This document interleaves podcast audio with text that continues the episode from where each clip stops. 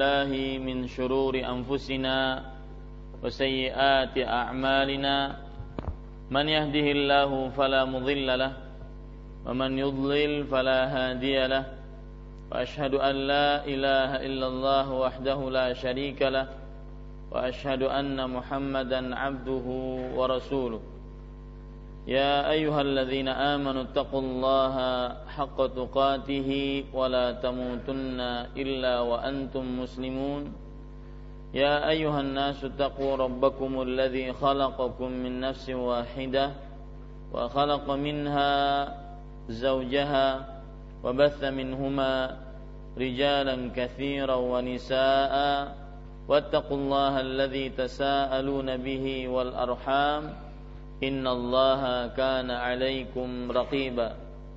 يا أيها الذين آمنوا اتقوا الله وقولوا قولا سديدا يصلح لكم أعمالكم ويغفر لكم ذنوبكم.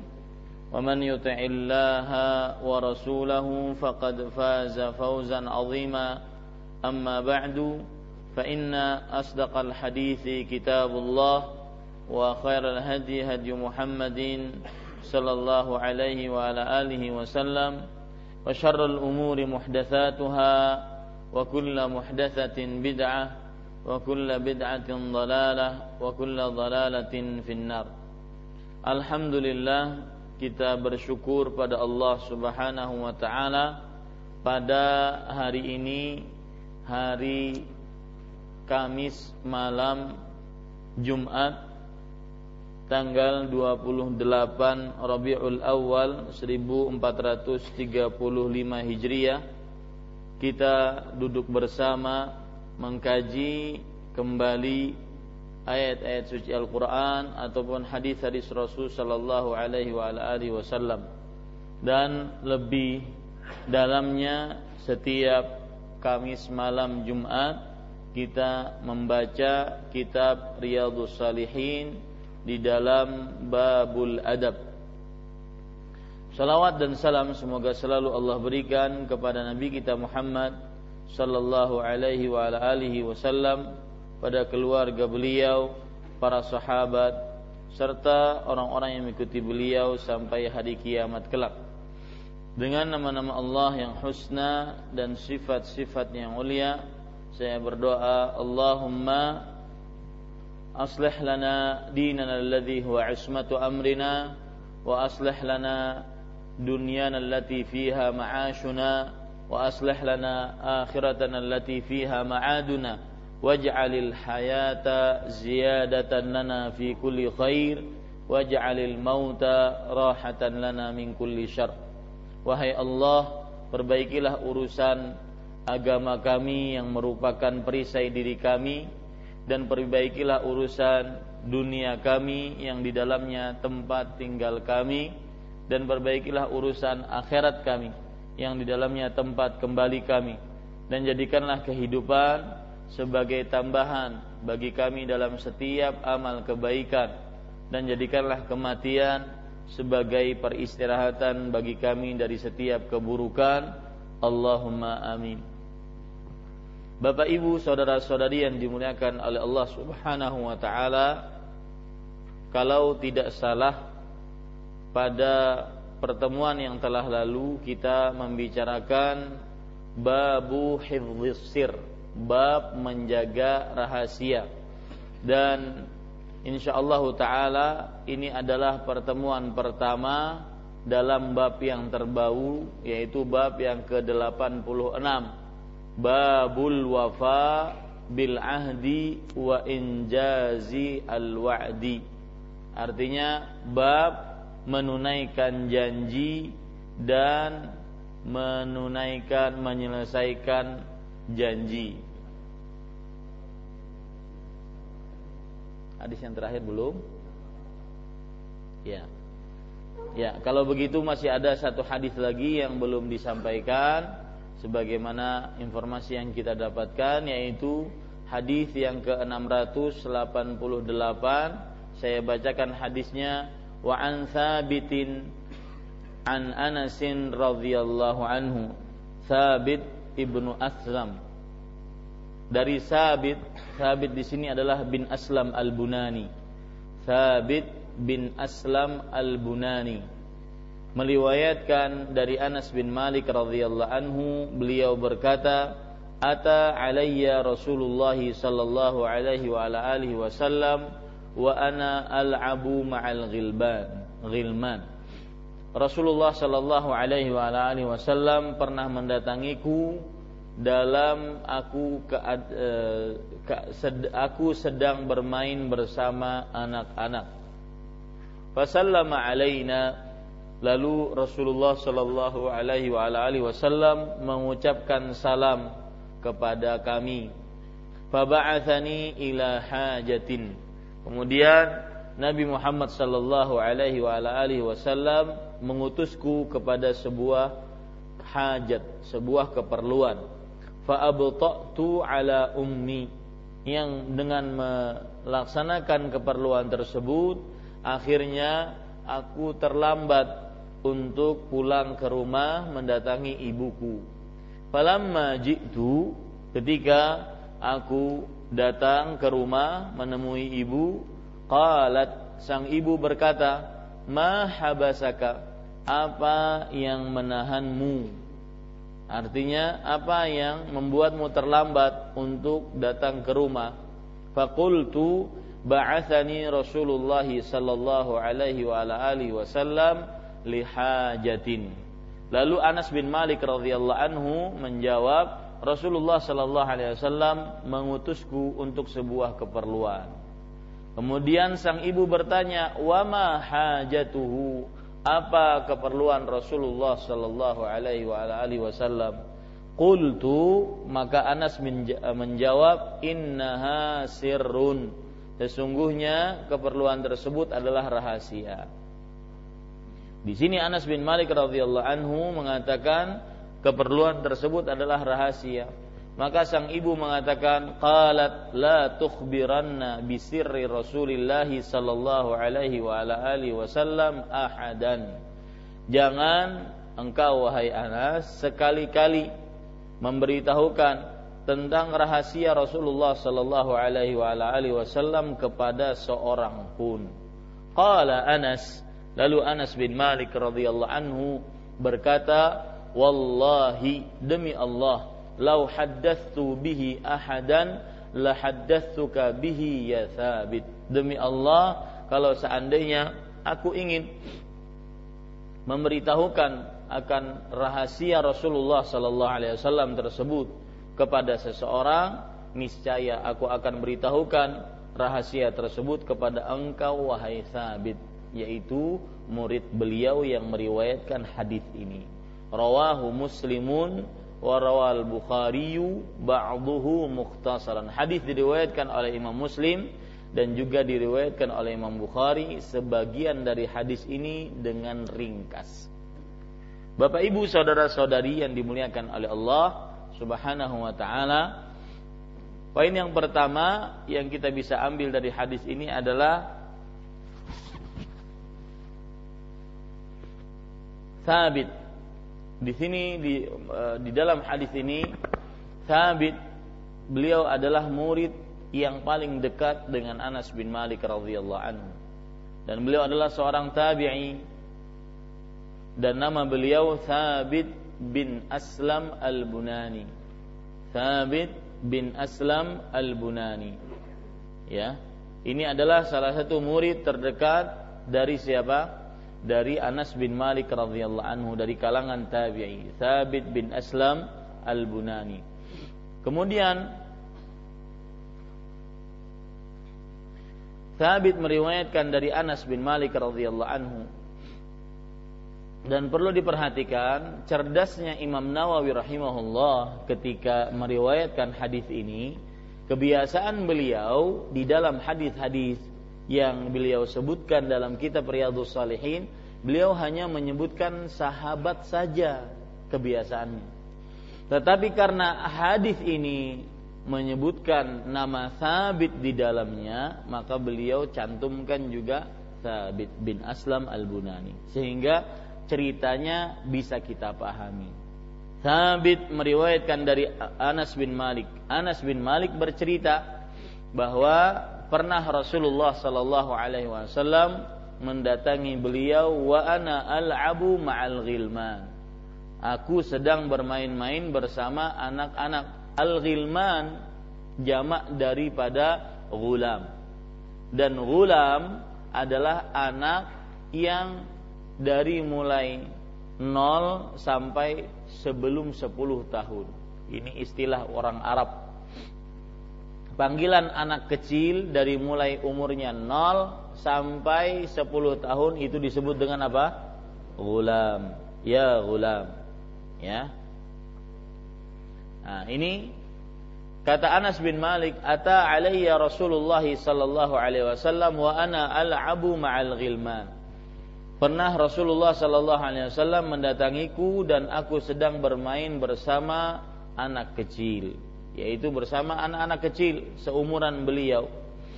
Dan Anas bin Malik radhiyallahu anhu diberikan oleh ibunya kepada Rasulullah Sallallahu Alaihi Wasallam sekitar umur beliau 11-12 tahun. Ya, jadi Anas bin Malik radhiyallahu anhu adalah anak yang sangat kecil yang masih remaja ketika diberikan oleh ibunya oleh kepada Rasulullah sallallahu alaihi wasallam untuk membantu Rasulullah sallallahu alaihi wasallam. Fasallama alaina. Lalu Rasulullah sallallahu alaihi wasallam mengucapkan salam kepada kami. Kami di sini siapa? Anak-anak kecil. Anas dan anak-anak kecil tadi fasallama alaina yaitu mengucapkan salam assalamualaikum warahmatullah ya kemudian faba'atsani fi hajatin lalu Anas bin Malik diutus oleh Rasul sallallahu alaihi wasallam untuk untuk mencari dalam sebuah keperluan. Keperluannya di sini tidak disebutkan. Fa abta'tu ala ummi. Karena diutus oleh Rasulullah mencari hal itu, mencari keperluan dan hajat Rasulullah sallallahu alaihi wasallam, maka akhirnya Anas bin Malik terlambat untuk pulang ke rumah ibunya. Falamma ji'tu qalat, ketika aku datang, maka sang ibu berkata, "Ma habasaka?" Apa yang menyebabkanmu terlambat? Ya. Faqultu bisi uh, ba'athani Rasulullah sallallahu alaihi wa alihi wasallam li hajatin. Lalu aku mengatakan kepada ibuku bahwa Rasulullah sallallahu alaihi wasallam mengutusku untuk sebuah keperluan, untuk sebuah hajat. Lalu sang ibu mengatakan, "Ma hajatuhu?" Apa hajatnya Rasulullah yang engkau diutus untuknya? Maka Anas bin Malik mengatakan, "Innaha sir." Sesungguhnya dia adalah apa? rahasia. Maka Rasulullah eh, sang ibu mengatakan la tukhbiranna bi sirri Rasulullah sallallahu alaihi wasallam ahadan. Jangan sekali-kali pernah engkau memberitahukan kepada seorang pun tentang rahasia Rasulullah sallallahu alaihi wasallam. Kata sang ibu kepada siapa? Anas bin Malik radhiyallahu anhu. Kemudian Anas berkata, Wallahi lau haddatsu bihi ahadan la haddatsuka bihi ya Thabit. Demi Allah, jikalau aku memberitahukan kabar tersebut atau rahasia tersebut kepada seseorang, niscaya aku akan beritahukan kepada engkau wahai Thabit, yaitu wahai muridku. Ini hadis riwayat Imam Muslim dan uh, hadis ini juga diriwayatkan oleh Imam Bukhari secara ringkas. Ini sudah poin pertama, poin kedua penjelasan hadis. Sekarang apa yang kita bisa ambil dari hadis ini? Ya, pelajaran dan hukum yang pertama yaitu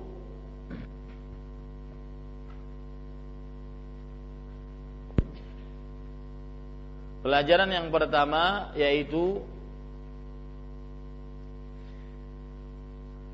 Termasuk adab terhadap anak kecil adalah mengucapkan salam kepada mereka.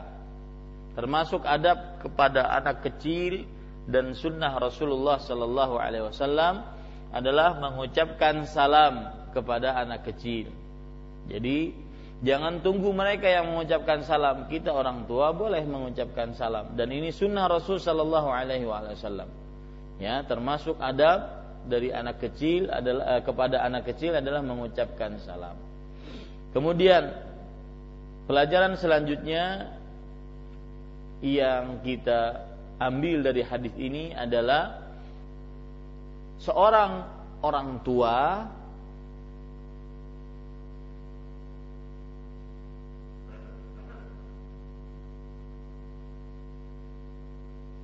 orang tua mendorong sang anak untuk melakukan kebaikan. Orang tua mendorong sang anak untuk melakukan kebaikan. Sebagaimana yang dilakukan oleh ibunya Anas bin Malik radhiyallahu anhu yang mana beliau mengatakan ketika dikatakan oleh Anas sesungguhnya itu rahasia bu gak boleh maka sang ibu langsung mendorong sang anak la tukhbiranna bisirri Rasulillah sallallahu alaihi wasallam ahad jangan pernah engkau memberitahukan tentang rahasia Rasulullah sallallahu alaihi wasallam kepada seorang pun. Maka seorang orang tua semestinya ya dalam kehidupannya dia mendidik anak-anaknya salah satu tugas orang tua adalah mendorong sang anak untuk kebaikan. Ya mendorong sang anak untuk kebaikan. Jangan dibiarkan. Dan contoh yang paling minim adalah misalkan kita melihat anak kita rajin maka jangan dibiarkan kasih apresiasi kepada anak tersebut kasih penghargaan pujian kepada anak tersebut sehingga dia kenal bahwasanya itu adalah perbuatan baik. Saya beri contoh. Misalkan sang kakak memberikan hadiah kepada adiknya atau sang kakak mau berbagi kepada adiknya. Ya. Misalkan bagi kue, bagi apa, dia mau berbagi kepada adiknya.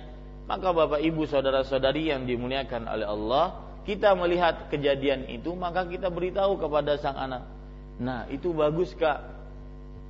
Berbagi kepada adik itu adalah salah satu kelakuan yang bagus. Jadi dia kenal, terutama anak-anak kecil yang dari mulai balita sampai umur 10-an tahun sampai dia balik. Akhirnya tertanam dalam diri dia, oh ini perbuatan baik. Berbagi sesama saudara ini adalah perbuatan baik. Ya, seperti itu. Jadi didorong anak tersebut didorong untuk melakukan kebaikan. Salah satunya contohnya adalah memberikan penghargaan, pujian kepada sang anak apabila dia melakukan kebaikan. Nah, begitu dong, Kak. Ya. Kalau seandainya dia bangun pagi sholat subuh maka kita katakan oh masya Allah tadi bisa bangun pagi sholat subuh ber, ke masjid berjamaah jadi dia tahu, oh ternyata bangun pagi itu adalah kelakuan yang baik, terpuji. Jangan dibiarkan. Karena kalau dibiarkan nanti dia merasa menganggap biasa. Dia merasa itu adalah perbuatan yang biasa. Tetapi giliran dia melakukan kesalahan sering sekali dia ditegur. Nah, ini keliru. Jadi ada ketimpangan di antara orang eh, apa sikap orang tua kepada anak. Ketika dia melakukan kesalahan, dia langsung ditegur. Tapi ketika dia melakukan kebaikan, tidak diberikan apresiasi atau penghargaan atau pujian. Maka perlu itu dipuji anak seperti itu. Ya. Nah ini contoh yang dilakukan oleh siapa? Oleh e, ibu Anas bin Malik radhiyallahu anhu, yaitu mendorong orang mendorong sang anak untuk melakukan kebaikan. La tukhbiran nabi surri bisirri Rasulillah sallallahu alaihi wa alihi wasallam ahadan. Jangan sekali-kali memberitahukan tentang rahasia Rasul sallallahu alaihi wasallam kepada seorang pun. Kemudian pelajaran selanjutnya yang kita bisa ambil dari hadis ini adalah keutamaan seorang murid dekat dengan gurunya keutamaan seorang murid dekat dengan gurunya.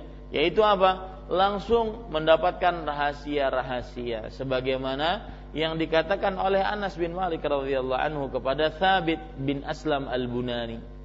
Bahwasanya beliau ya kalau seandainya beliau ingin memberitahukan kepada seseorang tentang rahasia tersebut, niscaya beliau akan beritahukan kepada muridnya yang terdekat dengan beliau. Nah, ini keutamaan seorang murid yang dekat dengan gurunya. Maka jadilah Anda orang-orang yang menuntut ilmu yang dekat dengan gurunya. Tahu sifat gurunya, tahu kebutuhan gurunya, tahu uh, kapan gurunya perlu dinasehati, perlu diajak bicara, perlu diajak e, musyawarah, ya. Ini para ikhwan yang dirahmati oleh Allah Subhanahu wa taala. Kemudian Bapak Ibu saudara-saudari yang dimuliakan oleh Allah, pelajaran yang sangat berarti yang sesuai dengan bab pada hadis ini adalah termasuk adab seorang muslim menjaga rahasia. Ya, menjaga rahasia. Menjaga rahasia berarti benar-benar dijaga, jangan sampai diberitahukan. Menjaga rahasia berarti benar-benar seseorang tidak ada yang tahu kecuali yang diberikan rahasia kepadanya. Jangan sampai diberitahukan. Ini rahasialah sebenarnya aku kadang hendak memberitahu. Nah, ini sebuah sudah nanti akan menyebar, ya. Rahasia tidak diperbolehkan untuk diberitahu. Misalkan ada orang nelfon kepada kita, Ustaz, ini sampai di sini sajalah gasan pian. Tidak boleh diberitahukan kepada orang banyak. Oh, selesai. Ya. Dan menjaga rahasia ini termasuk daripada manajemen lisan. Manajemen lisan salah satunya adalah menjaga rahasia. Jangan sampai memberitahukan kepada orang yang tidak berhak untuk diberitahukan. Taib. Selesai itu hadis yang terakhir di dalam bab hifzis menjaga rahasia bab yang ke-85 sekarang bab 86 betul nggak babnya? Sama. Ya sama ya? Ya bab 86 babul wafa'i bil ahdi wa injazil wa'di. Bab menunaikan kesepakatan dan menepati janji. Menunaikan kesepakatan dan menepati janji. Di sini Imam Nawawi rahimahullah menyebutkan dua hal yaitu menunaikan kesepakatan. Apabila sepakatnya bagi hasilnya 50% 50% dari keuntungan, maka pada saat itu ditunaikan Apabila bagi hasilnya 40%, 60% dari keuntungan, maka setelah itu ditunaikan. Apabila kesepakatannya adalah rumah ini terjual setelah bulan Januari, maka kesepakatan tersebut ditunaikan. Jangan sampai diambil sebelum bulan Januari. Paham ya, para ikhwan Ini namanya menunaikan kesepakatan. Yang kedua, bagian kedua termasuk adab seorang muslim adalah menepati janji. Jadi di sini dalam bab yang ke-86 ada dua adab dalam seorang muslim. Yang pertama, menunaikan kesepakatan, maksudnya kesepakatan yang terjadi yang kita yang kita sudah rumuskan. Kalau dalam bahasa kerennya itu MOU ya. Kesepakatan yang sudah dirumuskan antara kedua belah pihak atau ketiga belah pihak atau kelima belah pihak ya. Kalau seandainya dia berserikat maka harus ditunaikan. Nah, ini di antaranya misalkan ya orang berhutang. Maka ini kesepakatan. Saya akan bayar awal bulan. Maka ini kesepakatan. Ya harus ditunaikan. Dan itu juga termasuk janji harus ditepati. Ada menarik tentang hutang, Bapak Ibu saudara-saudari sekalian. Rasulullah Shallallahu Alaihi Wasallam pernah ditanya oleh para sahabat, Ya Rasulullah, ma akthara ma tastaghithu minal maghram. Wahai Rasulullah, sangat banyak engkau ma tasta'idhu ya. Sangat banyak engkau meminta perlindungan dari hutang, dari terlilit hutang. Rasulullah Shallallahu Alaihi Wasallam menjawab, inna rajula idza gharima haddatha fakadzaba wa wa'ada fa akhlafa. Artinya, sesungguhnya seseorang jika dia terlilit dengan hutang, kelelep dengan hutangnya, jika dia berbicara maka dia dusta dan jika dia berjanji dia ingkar janji. Di sinilah kenapa Rasul Shallallahu Alaihi Wasallam sering berdoa dalam riwayat Bukhari, Allahumma inni a'udzubika minal ma'thami wal maghram. Ya Allah, aku berlindung kepadamu dari dosa yang banyak dan dari hutang yang banyak. Ya, salah satunya itu karena dengan berhutang seseorang apabila berkata-kata dia akan dusta. Apabila dia berjanji dia tidak tepat janji dan ini adalah sifatnya orang apa? Orang munafik. Jadi sekali lagi bab yang ke-86 ini ada dua adab muslim ya dua adab muslim apalagi kita yang sudah ngaji ngaku manhaj salaf ngaku mengikuti Al-Quran dan Sunnah harus lebih baik muamalahnya terhadap bukan terhadap sesama jamaah saja sesama kaum muslim di luar sana juga. Jangan terkenal kalau yang jenggotan celana cingkrang kalau ngutang pasti gak bayar. Jangan terkenal itu ya.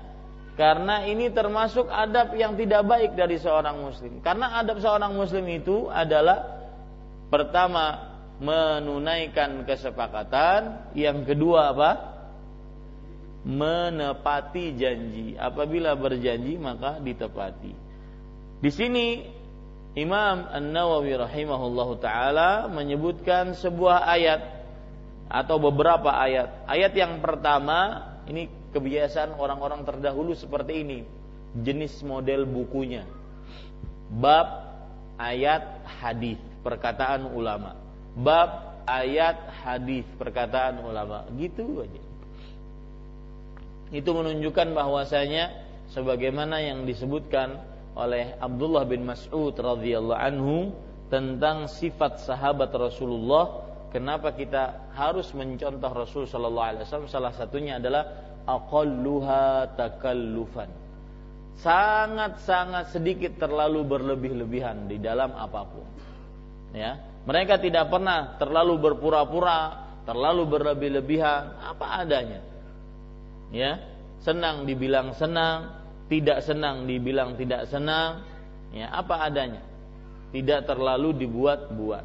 Baik, para ikhwan yang dirahmati oleh Allah Subhanahu wa taala, di sini Imam Nawawi menyebutkan beberapa hadis, hadis yang eh afwan, beberapa ayat. Ayat yang pertama surat Al-Isra ayat 34. Allah Subhanahu wa taala berfirman, "Wa aufu bil ahdi, innal ahda kana anhu kana mas'ula." Artinya dan tunaikanlah janji. Ya tepatilah janji. Atau tunaikanlah kesepakatan.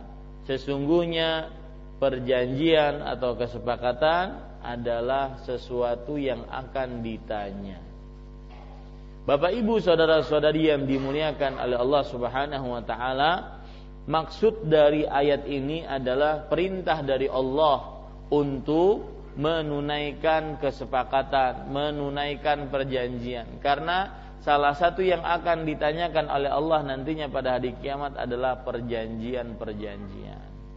Ya, ini berarti ya pelajaran kita bisa ambil dari ayat ini surat Al-Isra ayat 34 dalam ayat ini terdapat perintah untuk menunaikan kesepakatan, menunaikan perjanjian.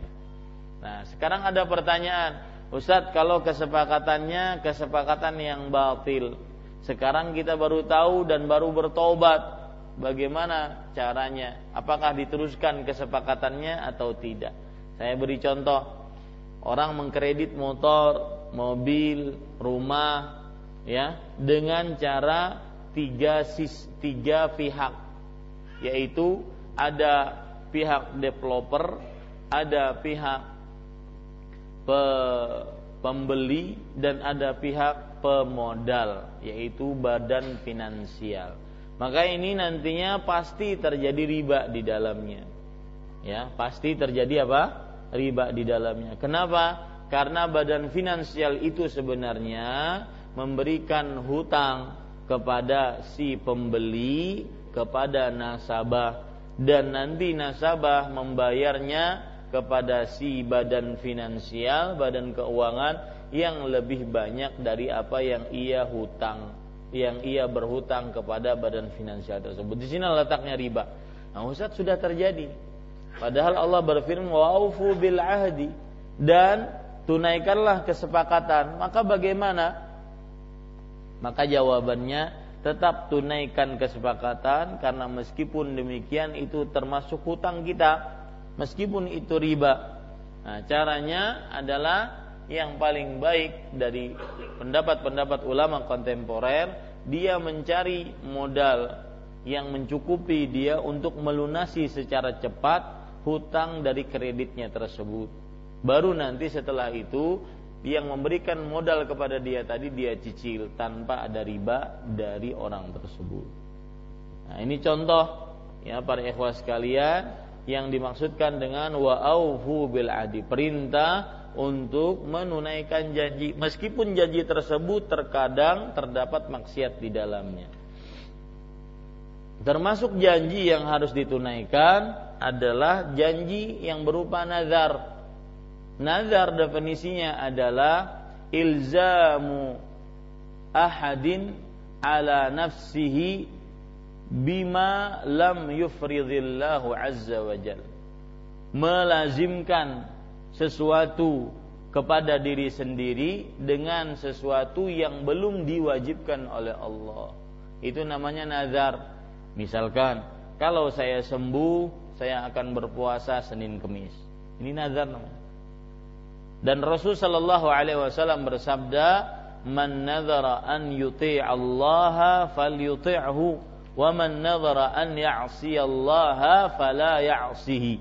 Barang siapa yang bernazar untuk bertaat kepada Allah, maka kerjakan nazar tersebut.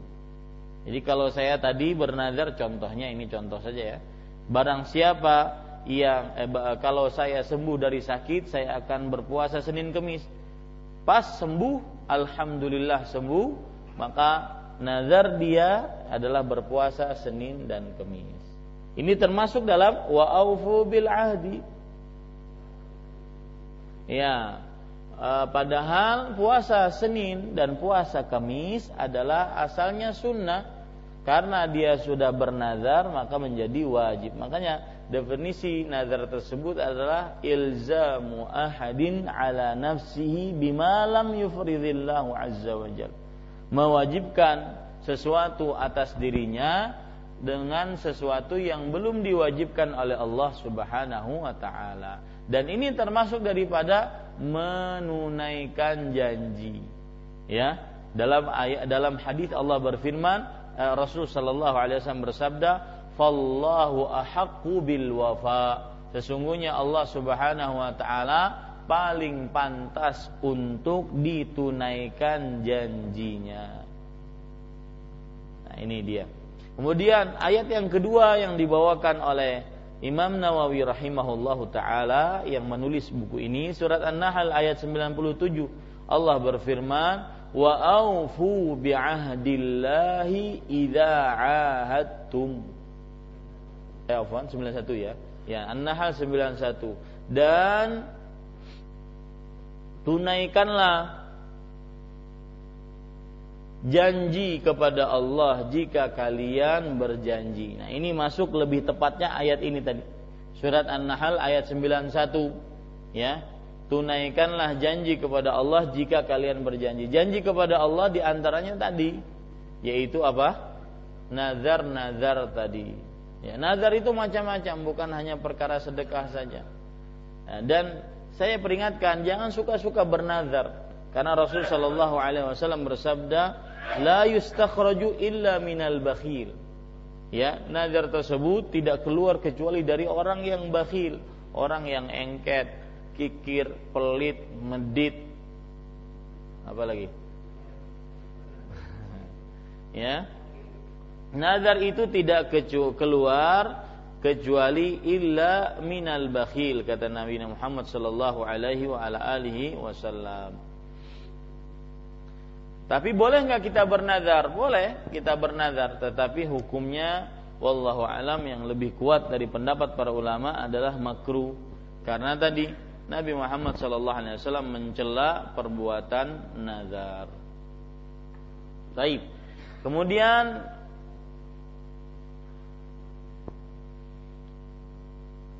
dan termasuk janji kepada Allah adalah sumpah-sumpah dengan menyebut nama Allah. Ya, ini perlu dicatat. Termasuk janji kepada Allah adalah sumpah-sumpah dengan menyebut nama Allah Subhanahu wa taala.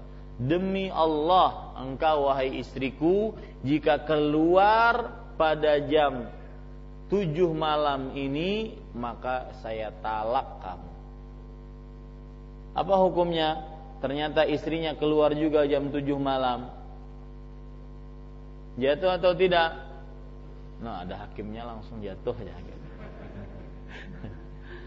ya maka pengalaman saya sering Syekh Abdul Muhsin Al-Abbad hafizahullah taala ditanya tentang tiga hal beliau selalu mengatakan raji'il mahkamah is'al ghairi tanya selain aku silahkan engkau pergi ke pengadilan. Selalu sering ditanya seperti itu dalam tiga hal.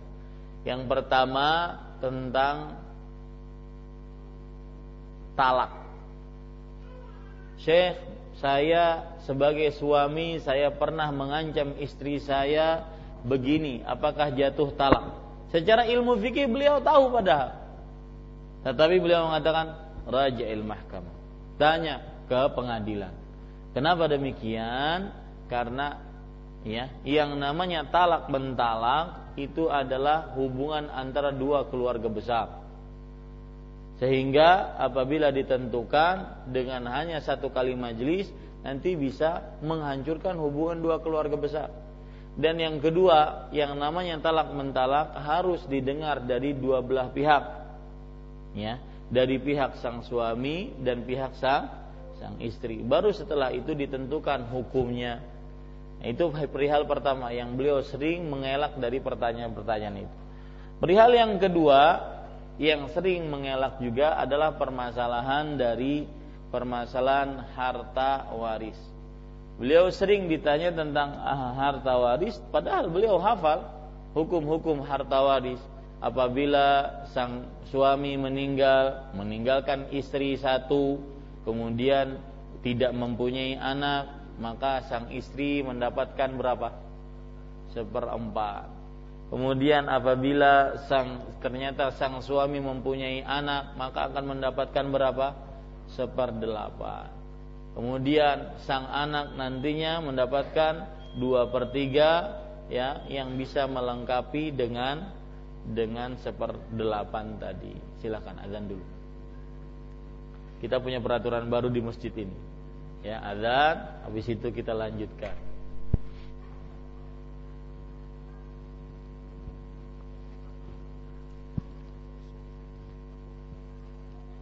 الله أكبر الله أكبر. الله أكبر الله أكبر. أشهد أن لا إله إلا الله. أشهد أن لا إله إلا الله.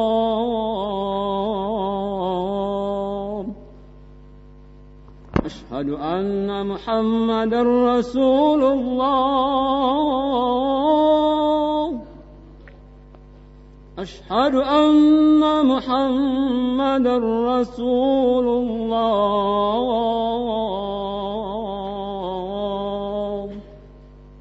حي على الصلاة. حي على الصلاة.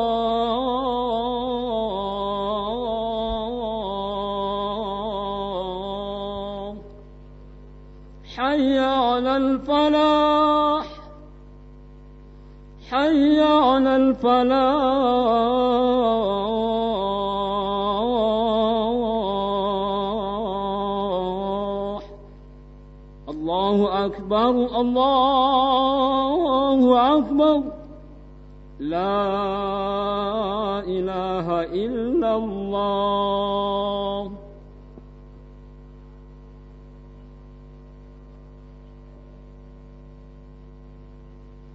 Ya, para ikhwan yang dirahmati oleh Allah Subhanahu wa taala, ini kebiasaan seperti ini persis seperti di Madinah.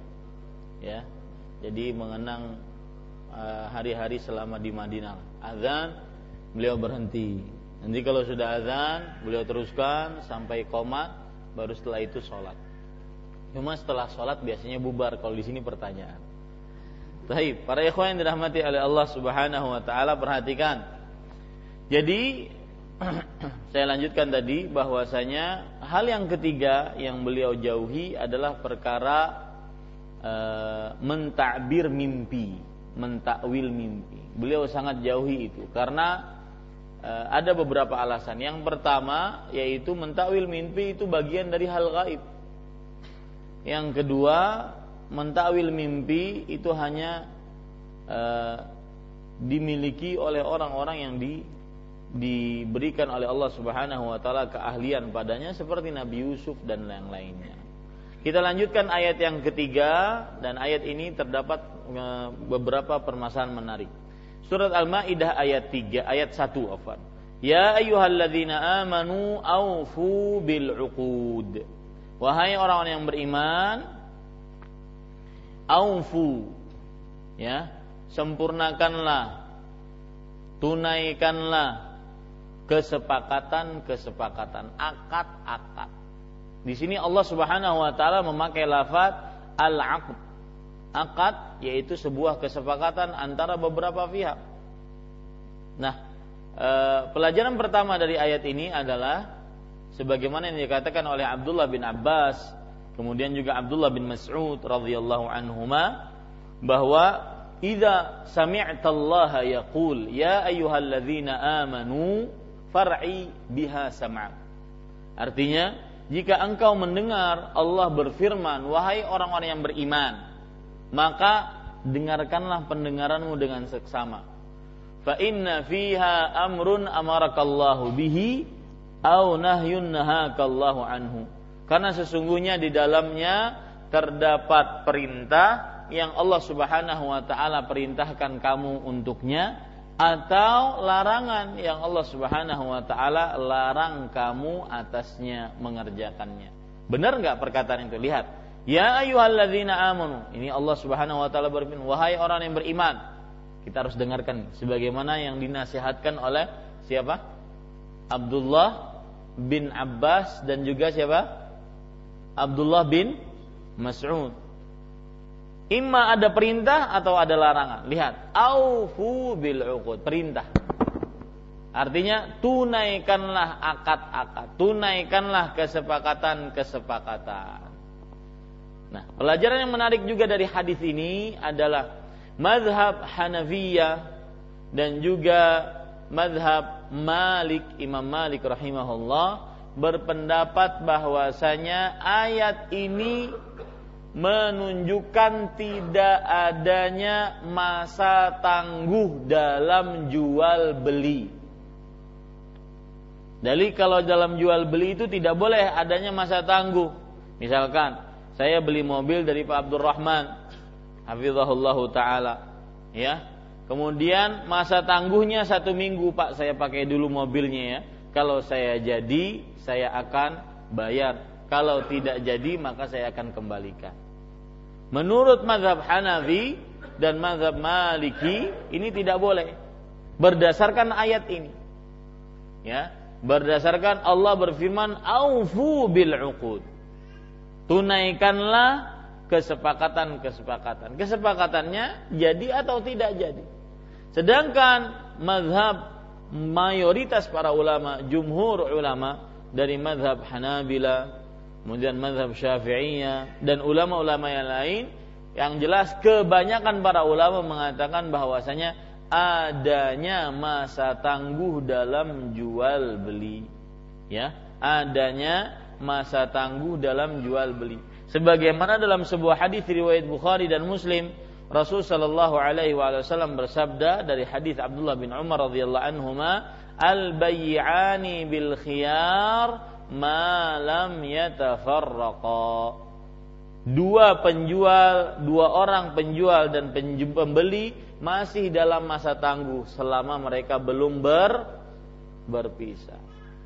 Ya, selama mereka belum berpisah. Saya beri contoh yang lain lagi biar lebih mudah mungkin. Saya dengan Pak Mukhlis dalam kamar sana ngobrol-ngobrol-ngobrol, ingin jualan laptop. Nih, beli dong. Saya butuh uang nih. Ya, Kemudian setelah itu, oh berapa? Ya udah 5 juta aja. Selesai. Masih ngobrol, masih lama, masih dalam situ. Ya. Masih dalam situ. Kalau saya keluar jadi itu 5 juta. Paham maksudnya? Ya. Kalau masih belum keluar, maka seandainya ada teman saya dari luar nelfon, "Din, saya beli laptop Anda 10 juta ya." Oh, saya boleh membatalkan dengan Pak Mukhlis. Boleh membatalkan? Hah? Ya, artinya masih ada masa tangguh saya pada waktu itu boleh membatalkan atau boleh jadian dengan Pak Mukhlis pada waktu itu. Paham ya? Saya boleh membatalkan. Kenapa? Karena ya udah e, kita nggak jadi aja Pak. Ini ada yang nelfon 10 juta. Mendingan saya ngambil yang 10 juta kan? Paham maksud saya? Nah, itu namanya khiyar majlis, masa tangguh dalam bermajlis. Selama belum berpisah berarti belum jadi akadnya, itu loh maksudnya. Ya, itu namanya khiyar, masa tangguh. Silahkan memilih selama belum berpisah. Tapi kalau sudah berpisah, oh udah jadi. Artian jadi berarti barang sudah berpindah ke pemilikan. Dari milik saya berpindah kepada siapa? Pak Muklis. Uang juga sudah berpindah kepada saya. Kalau ada yang nawar kepada saya lagi, bukan milik saya lagi. Milik siapa pada saat itu? Ya ini, pada sekarang. Paham ya? Nah, ini namanya khiyar majelis. Ya, dan ini pendapat yang lebih kuat. Allahu alam bahwasanya dengan hadis Rasul Shallallahu Alaihi Wasallam yang begitu tegas diperbolehkan khiyar majelis masa tangguh dalam jual beli ya dalam jual beli. Taib. Kemudian para ikhwan yang dirahmati oleh Allah Subhanahu wa taala termasuk ayat yang disebutkan oleh Imam Nawawi rahimahullahu taala di dalam bab ini yaitu surat As-Saff ayat 2 sampai 3. Allah Subhanahu wa taala berfirman, "Ya ayyuhalladzina amanu lima taquluna ma la taf'alun? Kabura maqtan 'indallahi an taqulu ma la taf'alun." Wahai orang yang beriman, Kenapa kalian mengatakan apa yang tidak kalian kerjakan? Sungguh besar murka Allah kalian mengatakan sesuatu yang tidak kalian kerjakan. Kita harus disiplin. Wallahu alam. Sallallahu Nabi Muhammad walhamdulillahi rabbil alamin.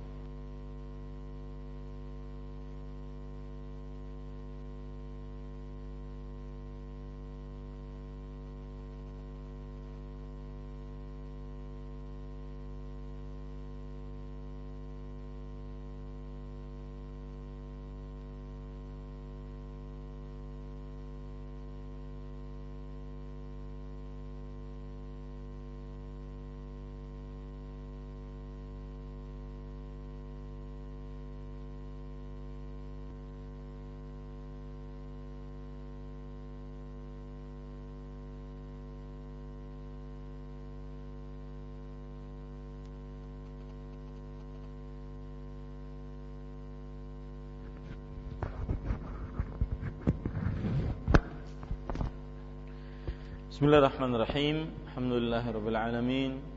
Wassallallahu sallam wa baraka ala abdihi wa rasulihi nabiyina Muhammad wa ala alihi wa sahbihi ajma'in. Amma ba'du. Bapak Ibu saudara-saudari sekalian dirahmati oleh Allah Subhanahu wa taala. Pada malam ini kita membaca bab yang ke-86 dan di bab yang ke-86 ini ada dua pesan yang disebutkan oleh Imam Nawawi dan itu adalah adab seorang muslim. Ada dua adab. Adab yang pertama apa? Hah? Menepati menunaikan kesepakatan. Yang kedua apa? Menepati janji. Ini adab dari seorang muslim, ya. Menunaikan kesepakatan dan yang kedua adalah menepati janji. Kemudian yang kita pelajari juga termasuk dari janji adalah janji kepada Allah. Termasuk dari janji adalah janji kepada siapa? kepada Allah yang harus ditepati. Bahkan Rasul Shallallahu Alaihi Wasallam menyebutkan, "Fallahu ahaqqu bil wafa."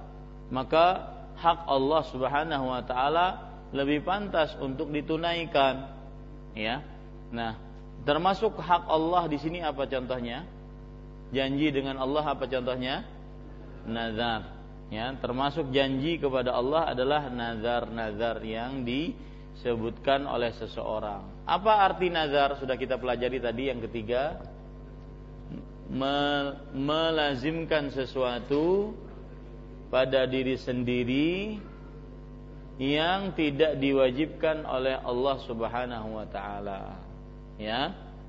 Ini termasuk nazar ya melazimkan sesuatu pada diri sendiri yang tidak diwajibkan oleh Allah Subhanahu wa taala tetapi akibat nazarnya maka akhirnya wajib. Nah, ya. Kemudian para ikhwan yang dirahmati oleh Allah Subhanahu wa taala, pelajaran selanjutnya adalah kita ambil dari surat Al-Maidah ayat 1. Ya ayyuhalladzina amanu aufu bil uqud. Tadi saya menyebutkan bahwa ada penemuan menarik dari siapa? Abdullah bin Abbas dan Abdullah bin Mas'ud. Apa penemuannya? Apabila Allah berfirman, Ya ayyuhalladzina amanu apabila Allah berfirman, "Ya ayyuhalladzina amanu", pasti ada apa di sana? Ada yang pertama apa? Perintah yang Allah perintahkan kepada kita. Yang kedua ada larangan. Lihat saja Bapak-bapak, periksa dari mulai surah Al-Fatihah sampai surah An-Nas. Selalu ada seperti itu. Apabila kita mendengar Allah berfirman, "Ya ayyuhalladzina amanu", letakkan pendengaran kita. Pasti di sana ada perintah yang Allah perintahkan untuk kita atau ada larangan yang Allah larang atas kita. Kemudian selanjutnya yang kita bisa ambil pelajaran dari surat Al-Maidah ayat 1 ini adalah perbedaan pendapat di antara para ulama dalam permasalahan apa? Dalam permasalahan apa? Khiyarul majlis. Apa maksud dari khiyarul majlis?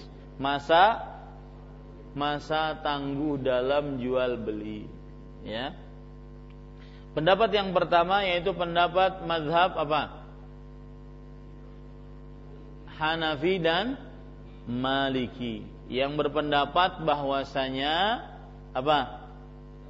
Tidak ada khiyarul majlis. Enggak ada yang namanya khiyar majlis. Jadi saya tadi duduk sama uh, Pak Mukhlis kemudian membicarakan tentang penjualan laptop, ya udah kalau sudah selesai jadi. Ya, meskipun ya belum berpisah, sudah jadi. Arti jadi tersebut saya tidak boleh menjual ke yang lain lagi. Tidak ada khiar majlis. Ya. Arti jadi tersebut saya tidak boleh bertransaksi dengan orang lain lagi karena saya sudah jadi perjanjian akad yang harus saya tunaikan dengan Pak Mukhlis tadi. Paham ya, para ikhwan sekalian? Ini pendapat mazhab apa? Maliki dan Hanafi. Sedangkan pendapat jumhur ulama, mayoritas para ulama bahwasanya memperbolehkan adanya apa? Khiyar majlis, yaitu berdasarkan hadis riwayat Bukhari dan Muslim dari Abdullah bin Umar radhiyallahu anhuma al-bay'ani bil khiyar ma lam yatafarraqa. Artinya dua orang seorang penjual dan seorang pembeli masih dalam masa tangguh selama belum berpisah. Di sana ada masa tangguh karena aib. Masa tangguh karena aib. Jadi misalkan saya beli buku. Bukunya itu pakai koper. Ya. Maka saya transaksi dengan si penjual. Ini kan pakai koper, Bu. Kalau seandainya ada sesuatu cacat di buku tersebut, boleh nggak dikembalikan? Maka kalau seandainya kesepakatan boleh dikembalikan, itu namanya khiyarul aib. Artinya masa tangguh karena adanya apa? Adanya aib. Ya, masa tangguh karena adanya apa? Adanya aib antara siapa? Si penjual dengan si pembeli. Artinya pada barangnya tersebut terdapat aib. Ini boleh dikembalikan. Ya, misalkan lagi kita mesan barang, sekarang lagi ramai penjualan online. Ya, ternyata barang yang datang tidak sesuai dengan pesanan, maka itu boleh dikembalikan. Itu namanya khiyarul aib. Paham ya para ikhwah sekalian dirahmati Allah Subhanahu. Nah, ayat yang terakhir yaitu surat As-Saff ayat 2 sampai 3. Allah berfirman, "Wahai orang-orang yang beriman, lima taqulun ma la taf'alun." Nah, ini sini. Ini juga ada ya ayyuhalladzina amanu. Di sana ada larangan Kenapa kalian mengucapkan sesuatu yang tidak kalian lakukan? Artinya di sini larangan untuk apa? Untuk mengatakan sesuatu yang tidak tidak diucapkan, ya. Eh, apa yang tidak dilakukan, afwan. Mengatakan sesuatu yang tidak dilakukan. Kabura maqtan 'indallah an taqulu ma la. Sungguh besar murka Allah kalian mengucapkan sesuatu yang tidak kalian kerjakan. Sebenarnya ayat ini kalau kita ingin lihat sebab turunnya ayat ini adalah uh, ada orang-orang yang bercita-cita kepada Allah ingin berjihad, berjuang di jalan Allah. Ternyata setelah turun ayat jihad mereka nyari-nyari alasan untuk tidak ikut jihad. Ya, Makanya ayat ini turun pada surat As-Saff yang menceritakan tentang jihad di jalan Allah Subhanahu wa taala. Ya. Jadi boleh dicatat sebab turunnya surat As-Saff ayat 2 sampai 3 adalah orang-orang yang bercita-cita ingin berjihad tetapi setelah diwajibkan malah mereka mengingkari. Ya malah mereka apa? Mengingkari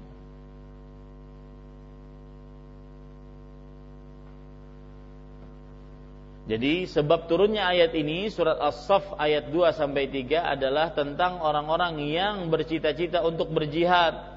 Tetapi setelah diwajibkan atas mereka berjihad, mereka malah mengingkari kewajiban jihad, tidak mau berjihad di jalan Allah. Ya. Nah, ini pelajaran yang sangat menarik apabila eh, pelajaran yang sangat menarik juga dari ayat ini adalah salah satu bentuk penepatan janji adalah berkata jujur. Ya, salah satu bentuk tepat janji adalah berkata jujur. Itu tepat janji dan sesuai dengan e, ketentuan dan kesepakatan. Salah satu bentuk penepatan janji adalah berkata jujur. Salah satu bentuk penunaian kesepakatan adalah berkata jujur. Sebagaimana yang disebutkan di dalam ayat ini. Baik, cukup kiranya tentang review apa yang sudah dipelajari. Insya Allah pada pertemuan yang akan datang kita akan sambung, kita akan sambung membaca hadis-hadis di dalam babul wafa'i bil ahdi wa injazil wa'di. Bab menunaikan kesepakatan dan menepati janji. Allahu alam. Sallallahu nabi Muhammad walhamdulillahi rabbil alamin. Nah silahkan termasuk saya lupa termasuk kesepakatan yang harus ditunaikan adalah sigat ta'liq. Yang mungkin seseorang istri ingin dibaca oleh suaminya. Itu namanya kesepakatan sah-sah saja. Ya. Sah saja. Yang keliru adalah mewajibkan. Kalau kesepakatan sah-sah saja. Kenapa? Karena di dalam nikah itu ada namanya asyurutun nikah, syarat-syarat nikah. Syarat-syarat nikah itu ada dua mempelai, ada ijab kabul, ada mahar, ada ini, ada ini. Itu syarat-syarat nikah. Di sana adalah asyurut fin nikah. Gimana Ada wali, ada saksi, itu syarat-syarat nikah. Ada namanya asyurut fin nikah, syarat-syarat di dalam pernikahan. Maksudnya adalah syarat yang diajukan oleh pihak lelaki ataupun pihak perempuan yang wajib disepakati. Nah, mungkin salah satu daripada mencari syarat yang macam-macam, ya sudah yang terkenal di tengah masyarakat syirat ta'liq. Ya, cuma pembacaannya secara lazim ini butuh dalil. Ya, boleh saja sang suami menambahkan, sang istri menambahkan. Itu kan sebenarnya kalau saya lihat syirat ta'lik itu sang suami yang ditekan oleh istrinya. Sebenarnya sang suami boleh mengajukan sebuah persyaratan. Saya ingin begini begini begini. Saya juga ingin begini begini begini. Ya, ini terboleh dilakukan. Ini syurut fin nikah namanya. Nah, ini sebenarnya kekeliruan ya. Kalau ditekankan bahkan sampai dilazimkan bahkan menunjukkan bahwa nikah tidak sah atau nikah kurang tanpa pembacaan syirat ta'lim maka ini keliru. Tidak ada contohnya dari Rasul Shallallahu alaihi wasallam. Nah, itu kesepakatan antara dua suami istri yang harus ditunaikan. Ya. Dan itu adalah adab seorang muslim, kesepakatan yang harus ditunaikan. Pokoknya semua kesepakatan MUU apa pun bentuknya maka harus ditunaikan karena itu adalah adab seorang muslim kecuali kesepakatan dalam bermaksiat. Misalkan sepakat saya bayar kamu ya 50 ribu layani saya. Sepakat? Sepakat. Nah, ini enggak tidak boleh dilaksanakan karena maksiat. Ya, a'lam. Nah, silakan. Tanya.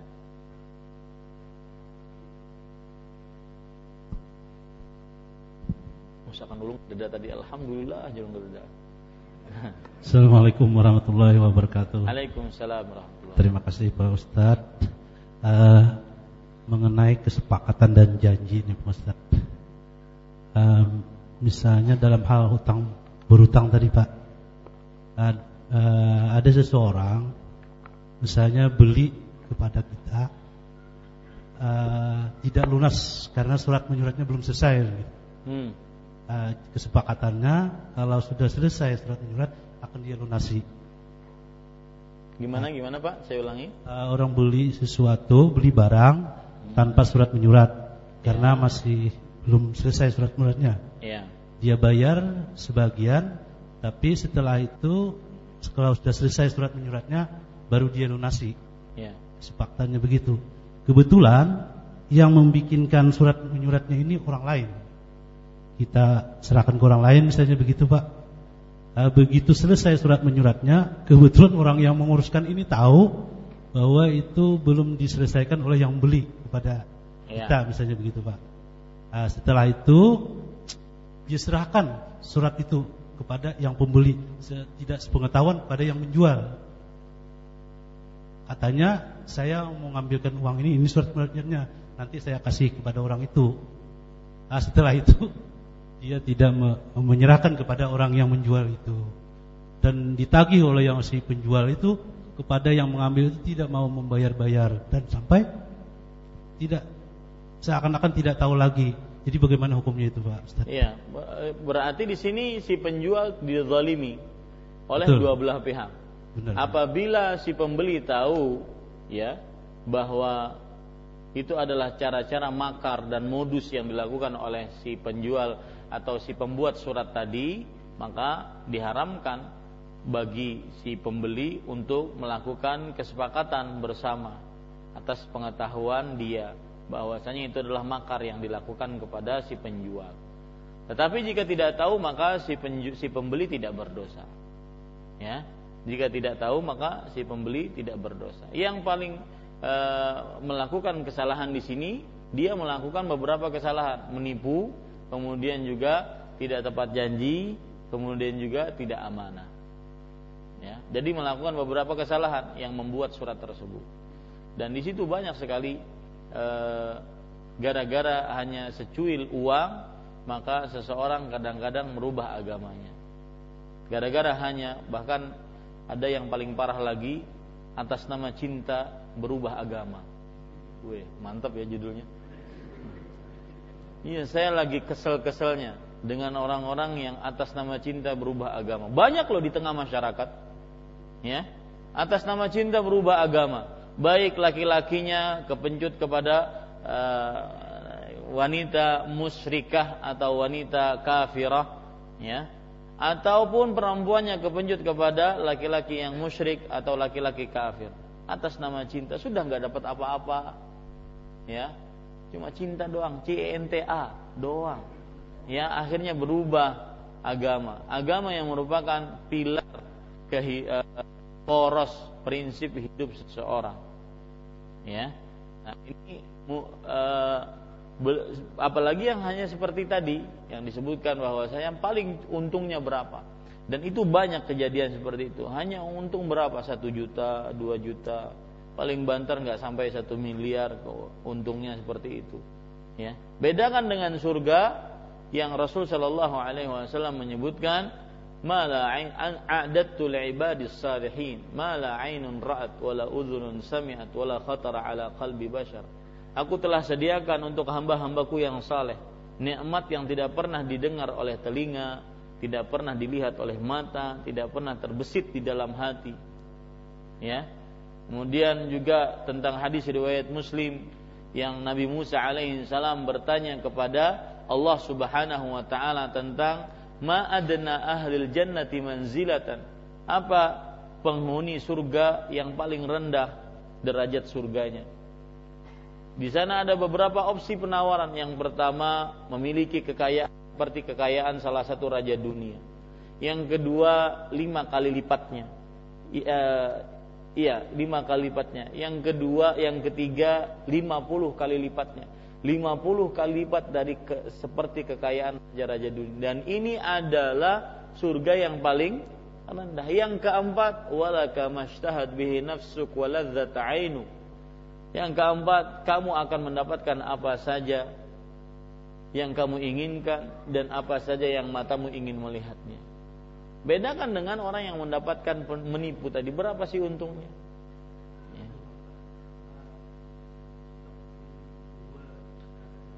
Nah, sikap si penjual dia berhak untuk mengadukan kepada pihak yang berwenang, asalkan terdapat bukti-bukti.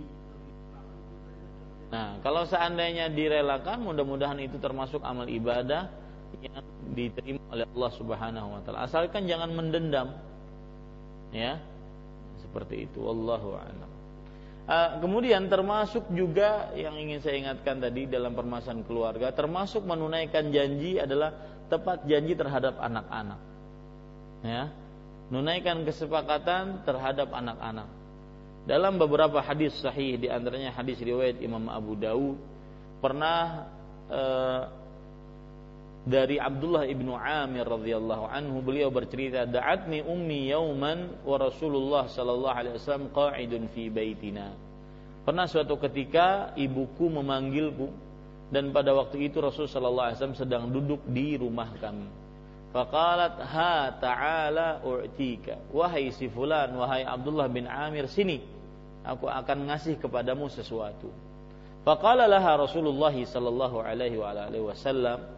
Kemudian mendengar itu Rasul sallallahu alaihi wasallam bersabda kepada ibu tadi yang memanggil anaknya tadi. Wa ma aradti an tu'tiyahu? Apa yang engkau ingin berikan wahai ibu kepada anakmu jika dia datang kepadamu sekarang? Kemudian sang ibu menjawab, "U'tihi tamran, aku akan beri kepada dia hadiah kurma." Kemudian Nabi Muhammad sallallahu alaihi wasallam menjawab, "Ama innaki law lam tu'tihi syai'an kutibat alaiki kidzbah." Adapun kamu, jika kamu sudah manggil anakmu, sudah menjanjikan untuk sesuatu memberikan hadiah, ternyata kamu tidak memberikan, maka dituliskan dusta atasmu. Nah, Jangan heran anak-anak kita pandai berbohong, pandai berkelit, pandai berkilah, ternyata yang ngajari adalah orang tuanya. Setiap kali dijanjikan tidak tepat janji. Bah, kena asar kita berjalanlah nungkar mainan. Ya abah, eh. Apalagi abahnya lagi sibuk lo nonton bola ke lawan apa kah atau lagi sibuk lawan gaya gaya anak muda sekarang abah-abah gaya anak muda kan lagi sibuk lawan BB-nya. Eh, ya sang abah. Imbah itu setelah asar Sang anak dari zuhur itu nggak bisa tidur sudah. Yang ada dalam benaknya habis asar mungkar mainan, habis asar mungkar. Sampai waktunya abahnya hilang. Tertanam dalam diri sang anak boleh tidak tepat janji, boleh berdusta. Ternyata yang ngajarin orang tua kita kita juga Jangan salahkan sang anak kalau seandainya dia pandai untuk beralasan-alasan. Ternyata yang paling suka ngasih alasan adalah orang tua. Lalu bagaimana solusinya kalau diminta sesuatu oleh sang anak? Maka jawabnya ya, jawab kalau kita memang ada waktu, kita kita kita kasih kita kasih janji dan kita harus tepati janji. Kalau seandainya tidak ada waktu, maka nanti lain kali ya. Tidak bisa sekarang. Kapan bang tidak sekarang pokoknya. Sehingga kita tidak berjanji. Karena kalau seandainya kita berjanji dan kita ingkar janji kita yang tidak tepat janji itu namanya ngajarin anak untuk berdusta dan suka ingkar janji. Nah, ini termasuk tepat janji dalam permasalahan kehidupan berumah tangga. Begitu juga sang suami terhadap istri, sang istri terhadap suami. Cuma mungkin sang suami terhadap istri atau sebaliknya lebih ditanggapi dengan apa? Dengan sikap tenggang rasa. Memang kadang-kadang sang suami menjanjikan sesuatu, tapi mungkin ada satu dan lain hal. Entah dia lupa, entah dia begitu banyak kesibukan. Misalkan sang suami mengatakan, "Ding, hendak apa bulik nih?" Anak mie ayam baik. Mbah itu pulang ke rumah ya ternyata lupa atau ternyata habis atau ternyata macam-macam alasan. Maka pada saat itu sang istri jangan mendendam tetapi ditanggapi dengan tenggang rasa. Ya. Apalagi kadang-kadang mendendamnya ini sudah 10 kali pian gini kae berjanji berjanji. Berarti 10 kali itu mulai dihitung nggak pulang. Itu tahun 99 awal kita nikah tuh. Nanti janji pertama belum menjual lagi. Tahun 2000 oh dihitung hafal subhanallah. Ya dilupakan. Salah satu konsep berumah tangga yang harmonis adalah saling tenggang rasa dan saling melupakan kesalahan satu dengan yang lain. Apalagi bukan kesalahan yang prinsipil. Kesalahan-kesalahan yang wajar dari seorang manusia. Allah Subhanahu wa taala Maha Pengampun. Maka kita perlu men, me, me, melaksanakan apa yang Allah Subhanahu wa taala e, jadikan sebagai sifatnya. Wallahu alam. Nah yang lain? Ya ada satu Pak Ya, ada pertanyaan dari Ustaz Afan dari BBM ada dua, tapi mungkin bisa digabung. Assalamualaikum. Saya mau tanya, saya mau tanya apa bedanya sunnah dan sunat. Kemudian yang kedua, sunat ini mungkin uh, bu, enggak sunat bukan yang hitam itu Ustaz. Yeah. Terus yang kedua, Assalamualaikum. Saya mendengar dari penjelasan Ustadz bahwa Syiah menghalalkan darah dan harta kita. Pertanyaannya apakah darah dan harta Syiah juga halal bagi kita? Jazakumullah khairan. ya, pertanyaan pertama apa bedanya sunnah dengan sunnat? Mungkin yang dimaksudkan dengan sunnat di sini adalah amalan-amalan sunnah, yaitu amalan-amalan yang dalam bahasa fikih. Jadi sebenarnya eh, arti kata sunnah itu ada empat arti. Perhatikan baik-baik ya. Arti kata sunnah yang disebutkan dalam Al-Quran dan sunnah Nabi Muhammad SAW ada empat. Dan empat arti ini disebutkan oleh Fadilatul Syekh Abdul Muhsin Al-Abbad Hafizahullah Ta'ala dalam beberapa buku beliau. Di antaranya Al-Hathu ala Tiba'i Sunnah yaitu perintah untuk mengikuti sunnah. Arti kata sunnah ada empat. Arti yang pertama Sunnah maksudnya adalah ajaran Rasulullah. Sunnah adalah agama Islam.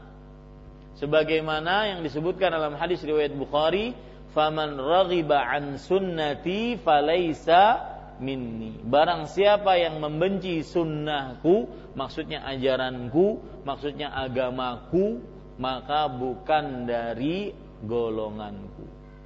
Bukan dariku. Jadi arti sunnah yang pertama apa?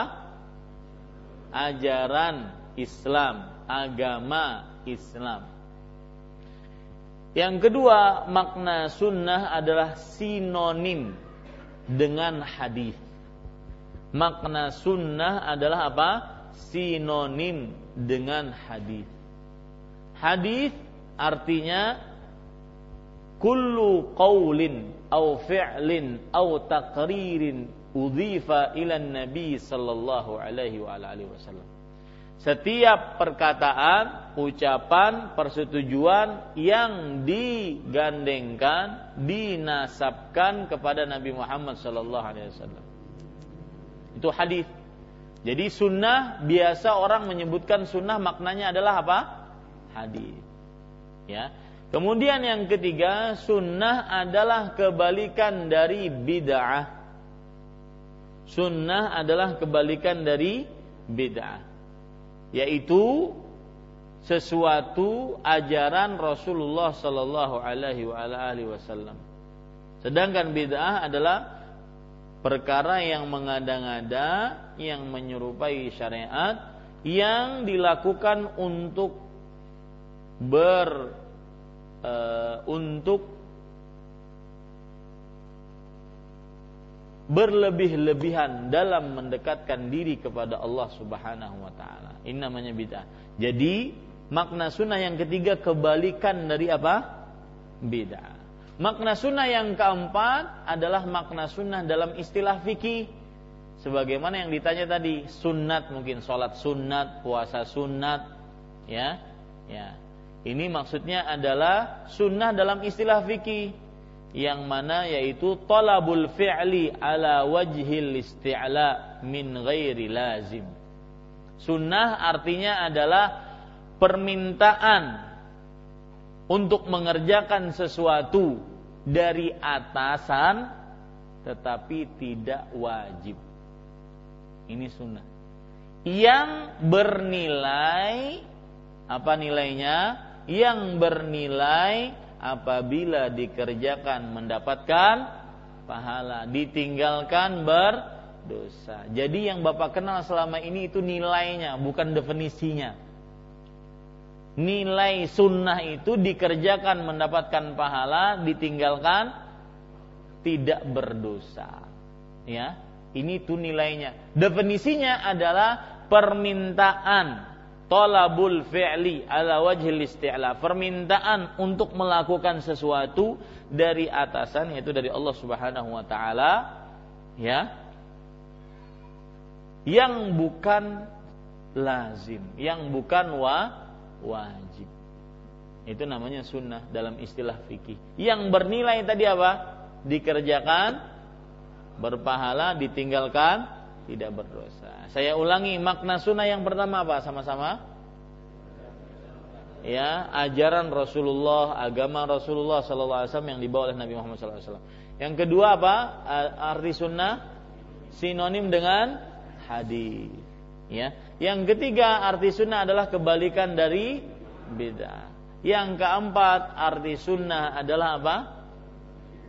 Sunnah yang dikenal dalam istilah fikih yaitu permintaan perbuatan, permintaan untuk melakukan sesuatu ya dari atasan yang bukan wa wajib. Yang bernilai apabila dikerjakan dapat pahala, tidak dikerjakan tidak berdosa. Nah itu sunnah. Jadi setelah itu mungkin dia bisa membedakan makna sunnah dengan sunnat. Jadi tinggal pilih mana yang mau. Ya, kalau saya katakan makan dengan tangan kanan adalah sunnah Rasulullah. Berarti apa maksud sunnah di sini? Ajaran Rasulullah. Setelah sholat isya ada sholat sunnah dua rakaat. Berarti apa di sini? Sunnah dalam istilah fikih. Ya, melafatkan niat di dalam sholat termasuk bukan sunnah Rasulullah berarti apa? Kebalikan dari bid'ah. Mau kancang panas ini. ya, kebalikan dari bid'ah. Kemudian yang terakhir yaitu uh, Rasulullah Shallallahu Alaihi Wasallam bersabda di dalam sunnahnya. Ini maksudnya apa? Hadis. Nah begitulah arti sunnah. Ya. Sedangkan eh, apa pertanyaan kedua? Wallahu alam pertanyaan pertama. Yang kedua tentang Syiah. Syiah dalam ajaran dan kitab-kitab mereka dan saya kemarin waktu seminar saya lupa salah satu kit, e, cara untuk mengetahui sebuah ajaran adalah bu, baca dari bukunya, dari buku literatur mereka. Ya. Jangan sampai membaca dari perkataan-perkataan orang, apalagi dari Facebook dari baca dari buku literatur mereka. Apa itu literaturnya? Nah, termasuk di dalam disebutkan dalam buku literatur literatur orang Syiah adalah darah kaum muslim itu halal. Ya, hartanya pun halal. Ya, bahkan bukan hanya sekedar halal kita itu najis. Nah, apakah kebalikannya darah dan harta orang Syiah halal? Maka jawabannya ya tidak semudah itu bagi kaum muslim. Saya ingat perkataan Syekhul Islam Ibnu Taimiyah rahimahullah, ulama abad ke-8 Hijriah beliau mengatakan ahlu sunnati wal jamaah orang-orang ahlu sunnah wal jamaah a'lamun nasi bil khaliq wa arhamuhum bil khalq. Ahlu sunnah wal jamaah adalah orang yang paling paham tentang agama Allah dan paling pengasih terhadap makhluk-makhluk Allah. Kita tidak mudah mengkafirkan seperti kaum khawarij, kaum syiah. Tidak mudah kita mencela, mencaci. Makanya kalau berhadapan dengan orang-orang syiah yang suka mencaci para sahabat Rasulullah, mencaci Abu Bakar, Umar, Aisyah, Abu Hurairah, ya, bahkan mencaci al-mubasyarun bil jannah, sepuluh orang yang dimasukkan dijanjikan oleh Rasulullah sallallahu alaihi wasallam melalui wahyu dari Allah sebagai penghuni surga Abu Bakar fil jannah, Umar fil jannah, Utsman fil jannah, Ali fil jannah, Abdurrahman bin Auf fil jannah, Talha fil jannah, Abu Sa'id fil jannah, Sa'ad fil jannah, Sa' Sa'id fil jannah, Zubair fil jannah. Ya. Eh, Zubair bin Awam fil jannah. Itu semua mereka celah. Nah, kita jangan ikut-ikutan dalam menghadapi mereka jangan ikut-ikutan mencela. Ya, dasar orang Syiah begini enggak. Ya. Tetapi ajak mereka dengan ilmu ajak mereka dengan hikmah. Semoga kembali kepada ajaran Allah dan Rasulnya salawatullah wasalamuhu wa barakatuhu alaihi. Wallahu a'lam. Silakan. Terakhir ini. Assalamualaikum warahmatullahi wabarakatuh. Waalaikumsalam warahmatullahi wabarakatuh uh, masalah kesepakatan tadi uh, misalnya kita beli rumah. Beli rumah kontan misalnya. Cuman dari proses itu ada pembuatan sertifikat. Nah sertifikat itu misalnya selesainya dua bulan kemudian. Uh, apakah boleh kita memanfaatkan rumah tersebut sebelum sertifikat itu kan misalnya gini sertifikat belum keluar cuman kita masih menahan uang atau misalnya kurang lebih berapa gitu kan 10 juta misalnya sertifikat sertifikatnya sudah terbit baru kita lunasin baru terjadi akad gitu kan Cuman sebelum sertifikat itu terbit, apakah, rumah itu boleh kita manfaatkan? Sesuai dengan kesepakatan, Pak. Kesepakatan Bapak dengan pihak developer apa?